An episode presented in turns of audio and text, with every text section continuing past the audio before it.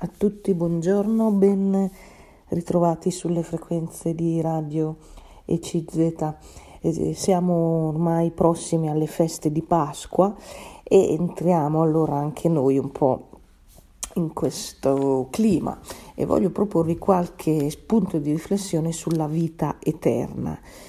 Sono temi che suonano un po' lontani dal consueto, ecco, quelli anche proposti proprio dalla festa religiosa di Pasqua, dalla liturgia della festa religiosa di Pasqua, ma sembrano temi, appunto dicevo, lontani, perché siamo tutti immersi nel nostro fare, negli impegni quotidiani, nelle cose. Ecco, sembra che siamo assorbiti, da una dimensione dell'oggi e da una dimensione del fare, delle cose materiali, che ci porta molto lontano da anche solo una espressione, una parola come questa, vita eterna. Però dall'altra parte questi temi restano e riemergono qua e là, quindi si può dire che sono in realtà temi che ci portiamo un po' con noi, dentro di noi, quindi sono temi che fanno parte della nostra essere persone e ripeto, anche se è difficile poi trovare appunto un discorso esplicito magari proprio su questi temi così che allargano lo sguardo sulla dimensione appunto dell'eterno, sulla dimensione dell'eterno. E allora proprio a partire da questa nostra situazione un po' in bilico, vi leggo appunto due piccole riflessioni che però mettono a fuoco proprio questo, cioè che non c'è proprio un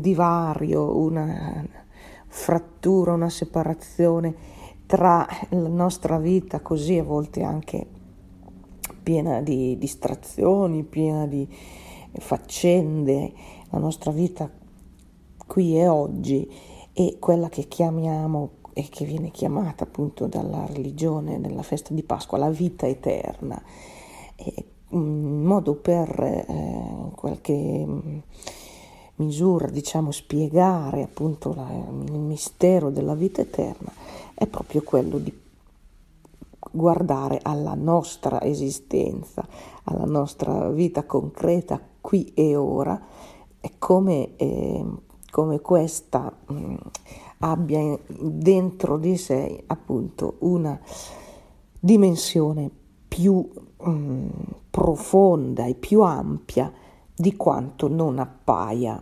Questo che vi dico lo traggo appunto da questi testi e ve li voglio subito riferire. Il primo è di uno scritto di D'Avenia, Alessandro D'Avenia, l'autore, scrittore e anche professore che conoscete sicuramente, e ve lo leggo subito. Dice: Achille Lauro, il cantante che ha partecipato al Festival della Canzone Italiana, al Festival di Sanremo lo scorso anno, si era autobattezzato sul palco di Sanremo, volendo rappresentare così la sua rinascita, volendo ribadire attraverso lo scimmiottamento del rito che siamo fatti non per morire, ma per rinascere, cioè per una vita eterna. Ecco, vi sto leggendo da Alessandro D'Avenia, vedete qui dice vita eterna, e subito la domanda: ma che cosa è la vita eterna? Vi leggo ancora, Alessandro D'Avenia, i greci dicevano vita in due modi. Da una parte Zoe, la vita come mero essere viventi, e dall'altra bios, la vita che trova la sua realizzazione nella città, attraverso l'azione etica e politica. Anche l'eroe omerico, Achille, riceve una specie di battesimo. Alla sua nascita viene infatti immerso nell'acqua del fiume degli Inferi, lo Stige, per essere reso invulnerabile, ma il tallone da cui la madre lo tiene sospeso resta asciutto, e da lì il famoso tallone d'Achille. Non era stato immerso, non era stato reso invulnerabile. È un'immagine potente dell'aspirazione dell'uomo all'immortalità. La morte è il nostro tallone d'Achille. Il cristianesimo, prosegue ancora D'Avenia, vi sto leggendo qui, il cristianesimo assume, modifica e amplia questo orizzonte.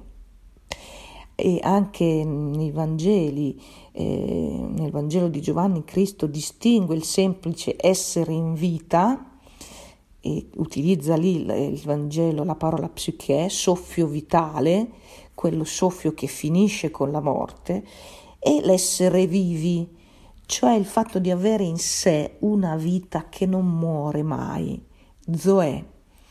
Il Vangelo di Giovanni usa il termine che i greci usavano per la vita naturale, ma lo trasforma.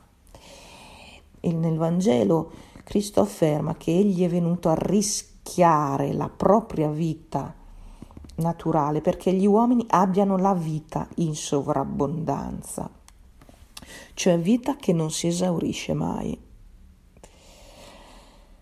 La parola, infatti, quella che trovavamo nei testi dei greci, è unita anche in altri passi del Vangelo all'aggettivo eterna, Zoe aionios.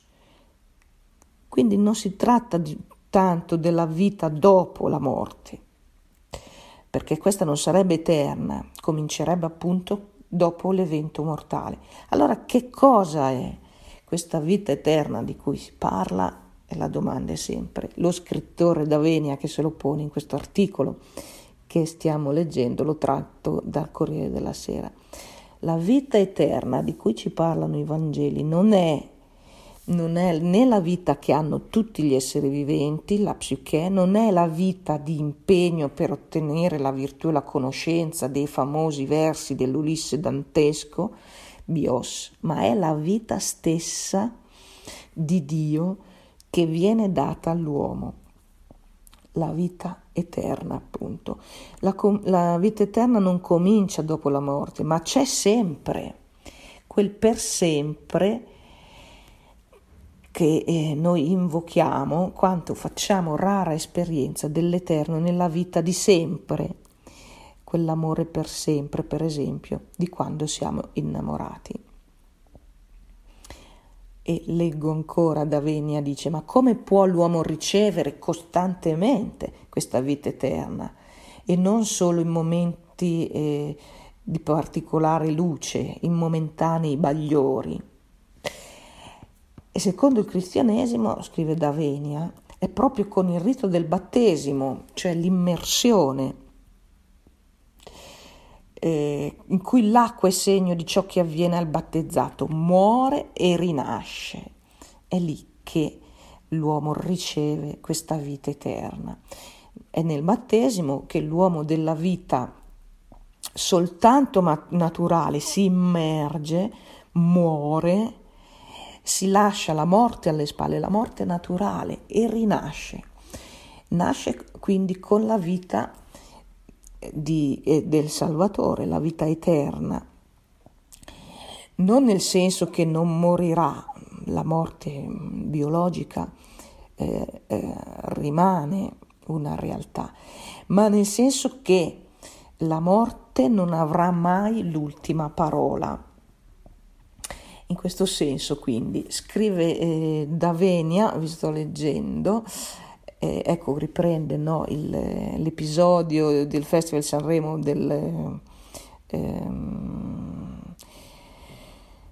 della cantante Achille Lauro, che si era autobattezzato. Dice quindi il battezzato è vivo perché partecipa alla vita di Dio.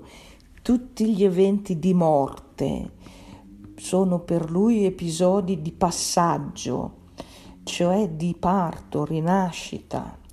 Il battesimo inaugura questa possibilità di rinascere sempre. Ma è compito di ciascuno renderla sempre più cosciente e attiva, realizzandola nella storia in un modo unico e originale. Quindi quando Achille Lauro si è autobattezzato sulle note di quella canzone Domenica profana, ha imitato il rito, ma al tempo stesso lo ha negato, perché nel battesimo non c'è un autobattesimo. Il battesimo è qualcosa che si riceve da altri, proprio come la vita. Quindi è il nome del battezzato che viene pronunciato dal Creatore, che vuole preservare dalla morte la sua creatura.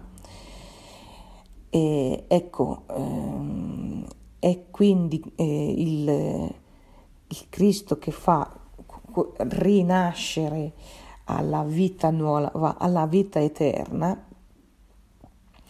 e perciò, ricorda ancora D'Avenia, sono stato battezzato pochi giorni dopo la nascita, come se mi avessero aperto un conto in banca a credito illimitato, e poi dopo ho dovuto essere io a rinnovare il conto, a crescere dunque nella vita della fede.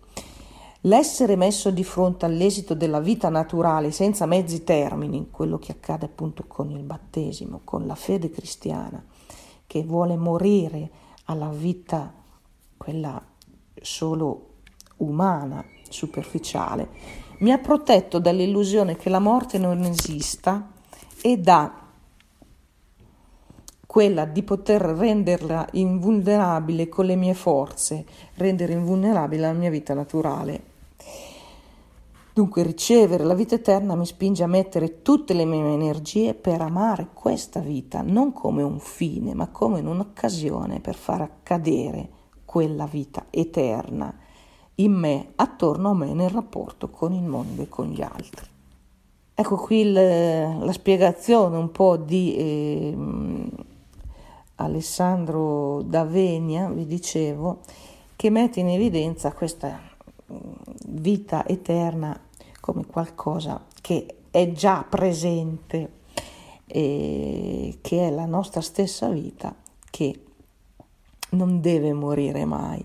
E allora prosegue, scrive: come me ne accorgo?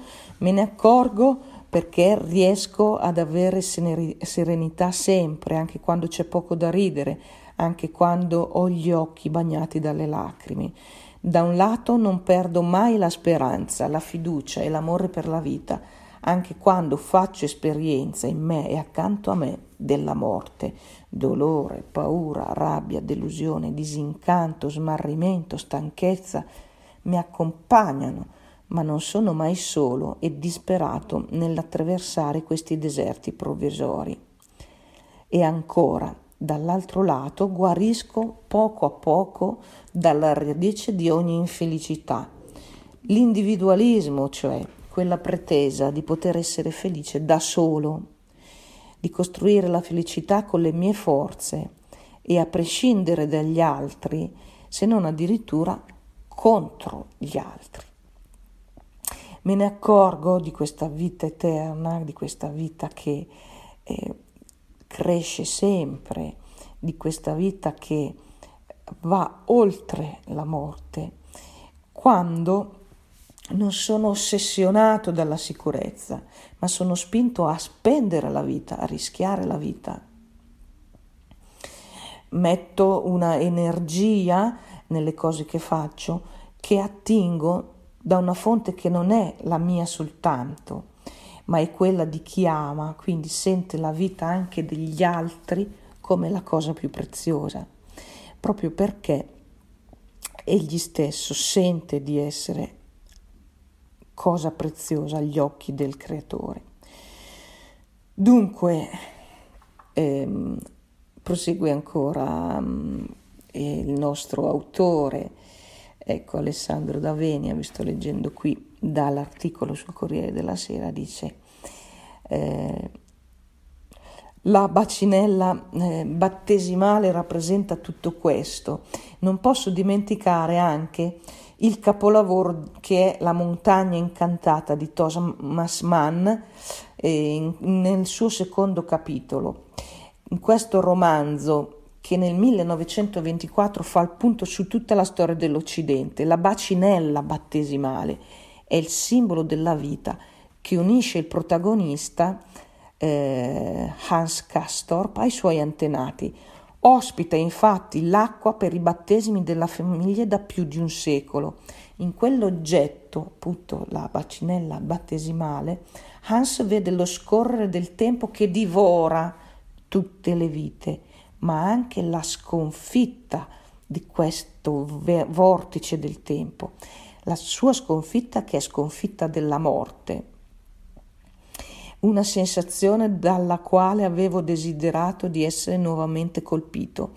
Per amore di essa aveva tenuto a farsi mostrare l'oggetto ereditario, fisso e ad un tempo immoto, l'immagine appunto del battesimo.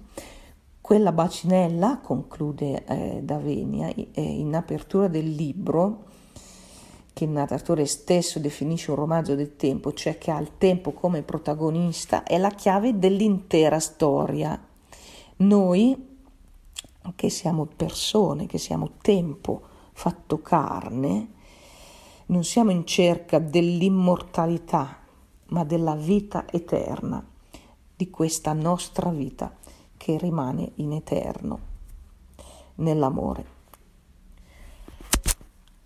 Ecco, chiudo le virgolette. Qui uno scrittore, come avete visto, anche con dei riferimenti appunto alla letteratura, che dà un messaggio per dire che è questa rinascita, questa vita eterna, difficile insomma da leggere, ma in fondo è qualche cosa che non è così difficile da leggere, perché è la nostra stessa vita, questa vita che riceve dentro il credo della religione, D'Avenia lo dice chiaramente, il sigillo, diciamo così, dell'eternità, e anche la forza appunto di attingere a questa fonte dell'eternità.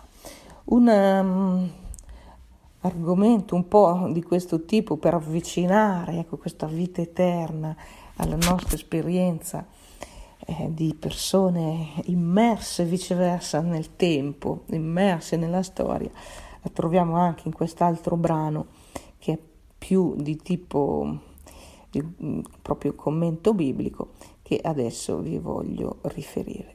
Ecco, vi dicevo dei temi della festa di Pasqua, temi centrali che sono tutti centrati sul messaggio della vita eterna, e allora è l'occasione anche per farci qualche domanda in più, per avvicinarci a questi temi della vita eterna.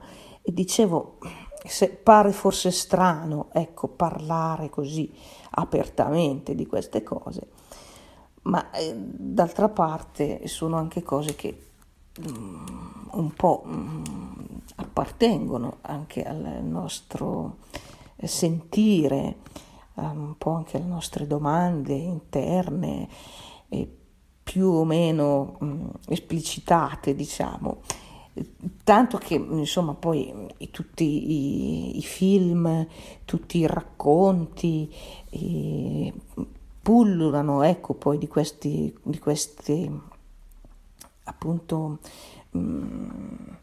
aspetti di fantasia della morte, la sopravvivenza alla morte, eccetera. Quindi in realtà, al di là della nostra vita pratica così immersa nella dimensione materiale, C'è tanto anche questo tema della vita eterna. Allora vi dicevo, anche i commenti alla Bibbia ci danno degli spunti su questo, e qui vi leggo questo di un biblista che si chiama Alberto Maggi. Detto tra parentesi, e poi dopo sono gli specialisti che ci spiegano queste cose, ci sono i sacerdoti, c'è il catechismo della Chiesa Cattolica per chi vuole, che spiega, insomma, entra un po' in modo più preciso su questo, ci sono teologi naturalmente. Qui quello che mi interessava e che mi sembrava interessante è cogliere proprio questo aspetto, che il messaggio centrale della fede cristiana, della Pasqua, della vita eterna, è un messaggio che ci dà un incoraggiamento, che ci dà una forza, proprio perché tocca oggi la nostra esistenza, tocca il valore della nostra persona, tocca una dignità immensa della nostra persona, anima e corpo, che porta questa nostra vita a una dimensione di superamento di quel tallone d'Achille, il pungiglione della morte.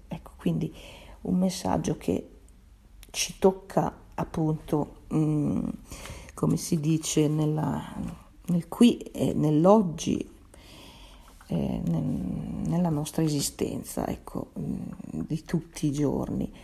Altrimenti forse il discorso potrebbe sembrare distante, potrebbe sembrare oppure soltanto giudicante, l'idea poi del giudizio dopo la morte, eccetera. Il messaggio della vita eterna è prima di tutto una valorizzazione di tutto ciò che ogni persona è, e un invito ad essere qualcosa di buono, quindi una valorizzazione del bene che ognuno può fare, una valorizzazione della giustizia che ognuno vive, una valorizzazione del dono, come dice la fede cristiana, dell'amore, insomma, veramente che non muore mai. Questo un po' mi è sembrato lo spunto da questi scritti. E allora vi riferisco brevemente anche questo del biblista Alberto Maggi, che dice che si domanda come è indicata nella Bibbia la vita eterna, l'aldilà, e spiega che per tutti i libri dell'Antico Testamento c'era una certa visione abbastanza limitata, e quindi è soltanto limitata, dunque soltanto poi con il Nuovo Testamento che si afferma l'idea della risurrezione vera e propria. E quindi vi leggo: agli inizi dell'era cristiana, sotto l'influsso di idee ellenistiche, l'immagine del mondo aveva cominciato a modificarsi. Gesù prenderà l'idea farisaica della resurrezione per parlare agli ebrei, che potevano capire proprio questa categoria teologica, ma ne cambia sostanzialmente i contenuti. Gesù nei Vangeli parlerà ai pagani non di risurrezione, ma di una vita capace di superare la morte fisica. Per esempio, chi perde la propria vita per causa mia e del Vangelo la conserverà. La vita eterna di cui parla il Vangelo quindi si chiama così non per la sua durata indefinita, ma per la sua qualità. La sua durata senza fine è, come dire, una conseguenza della qualità, dell'essere in Cristo, dell'essere nell'amore.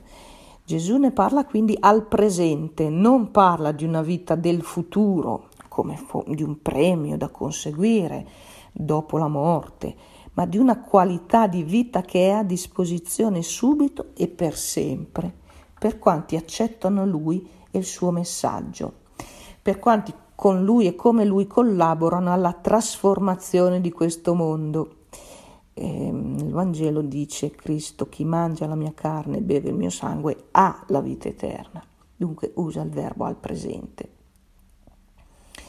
Una vita di una qualità tale che quando si incontrerà con la morte la scavalcherà. Se uno osserva la mia parola non morirà mai, così nel Vangelo di Giovanni. Gesù dunque assicura che chi vive come lui ha vissuto secondo i suoi comandamenti, cioè sempre nel bene e nell'amore, non farà l'esperienza del morire. Quindi si riferisce appunto al mistero della vita eterna intesa come la vita di oggi che supera la morte. Nel Vangelo è chiarissima l'affermazione che è la persona intera che continua a vivere, non qualche cosa soltanto della persona. La permanenza della vita attraverso la morte è quello che chiamiamo risurrezione. Quindi anche il termine greco di anima viene rivisto e l'idea della filosofia greca dell'anima immortale viene ripresa in prestito dal cristianesimo e espansa. Infatti la fede nella continuità di tutta la persona, la fede che la vita di tutta la persona oltrepassa la soglia della morte, riguarda la risurrezione di anima e corpo, dell'intera persona. Questa fede è tanto forte e radicata nelle prime comunità cristiane che verrà sempre ostacolata qualunque ipotesi di sopravvivenza dell'anima soltanto. Quindi la fede nella risurrezione della carne è così tanto specifica che divenne la parola d'ordine del cristianesimo. E quindi l'uomo per sua natura ha la possibilità appunto di oltrepassare la soglia della morte in Dio. Pertanto nel messaggio del Vangelo vi sto leggendo sempre questo biblista, qui è un nome abbastanza noto di Alberto Maggi, che scrive, dice ancora, questo fa parte quindi del Vangelo. Il messaggio del Vangelo per la vita che continua dopo la morte non deve intendersi come la sopravvivenza di un'anima, ma della persona stessa. La persona stessa che continua la sua esistenza in una diversa dimensione, in una continua crescita e trasformazione di se stessa verso la piena realizzazione. La vita non viene tolta ma trasformata, così recita il prefazio per la messa dei defunti. E vi dicevo, qui il biblista spiega e quindi è questa idea della Bibbia che si vede anche nel momento in cui il corpo va in declino. Rimane viva l'idea della vita eterna. Allora per questo dice il biblista, cita ancora San Paolo, per questo non ci scoraggiamo, ma anche se il nostro uomo esteriore si va disfacendo, quello interiore si rinnova di giorno in giorno. E così all'inevitabile disfacimento della parte biologica corrisponde la pienezza della maturità, alla morte delle cellule corrisponde la vita indistruttibile. La morte non è più una distruzione, ma una trasformazione o una realizzazione della persona. che viene accolta a far parte della pienezza di Dio, quella che Dio stesso ha preparato per i suoi figli, quelle cose che occhio non vide né orecchio udì, che non entrarono mai in cuore di uomo, egli le ha realizzate. Ecco, e leggo ancora la conclusione qui di questo biblista, dice dunque: nulla di più prezioso agli occhi di Dio della vita umana, quella vita che supera la morte, e con essa la persona, il suo sentire, il suo amare gli altri e Dio. Ecco, chiudo le virgolette, qui è lo studio, diciamo, più di un biblista, nella direzione che dicevo, ecco, per in qualche modo avvicinare un po' e trovare anche uno spunto di incoraggiamento, diciamo, di qualcosa di vivo vicino a noi nell'idea della vita eterna, nella realtà, diciamo, che è proposta appunto nelle feste di Pasqua. Vi ringrazio della vostra attenzione e vi saluto cordialmente.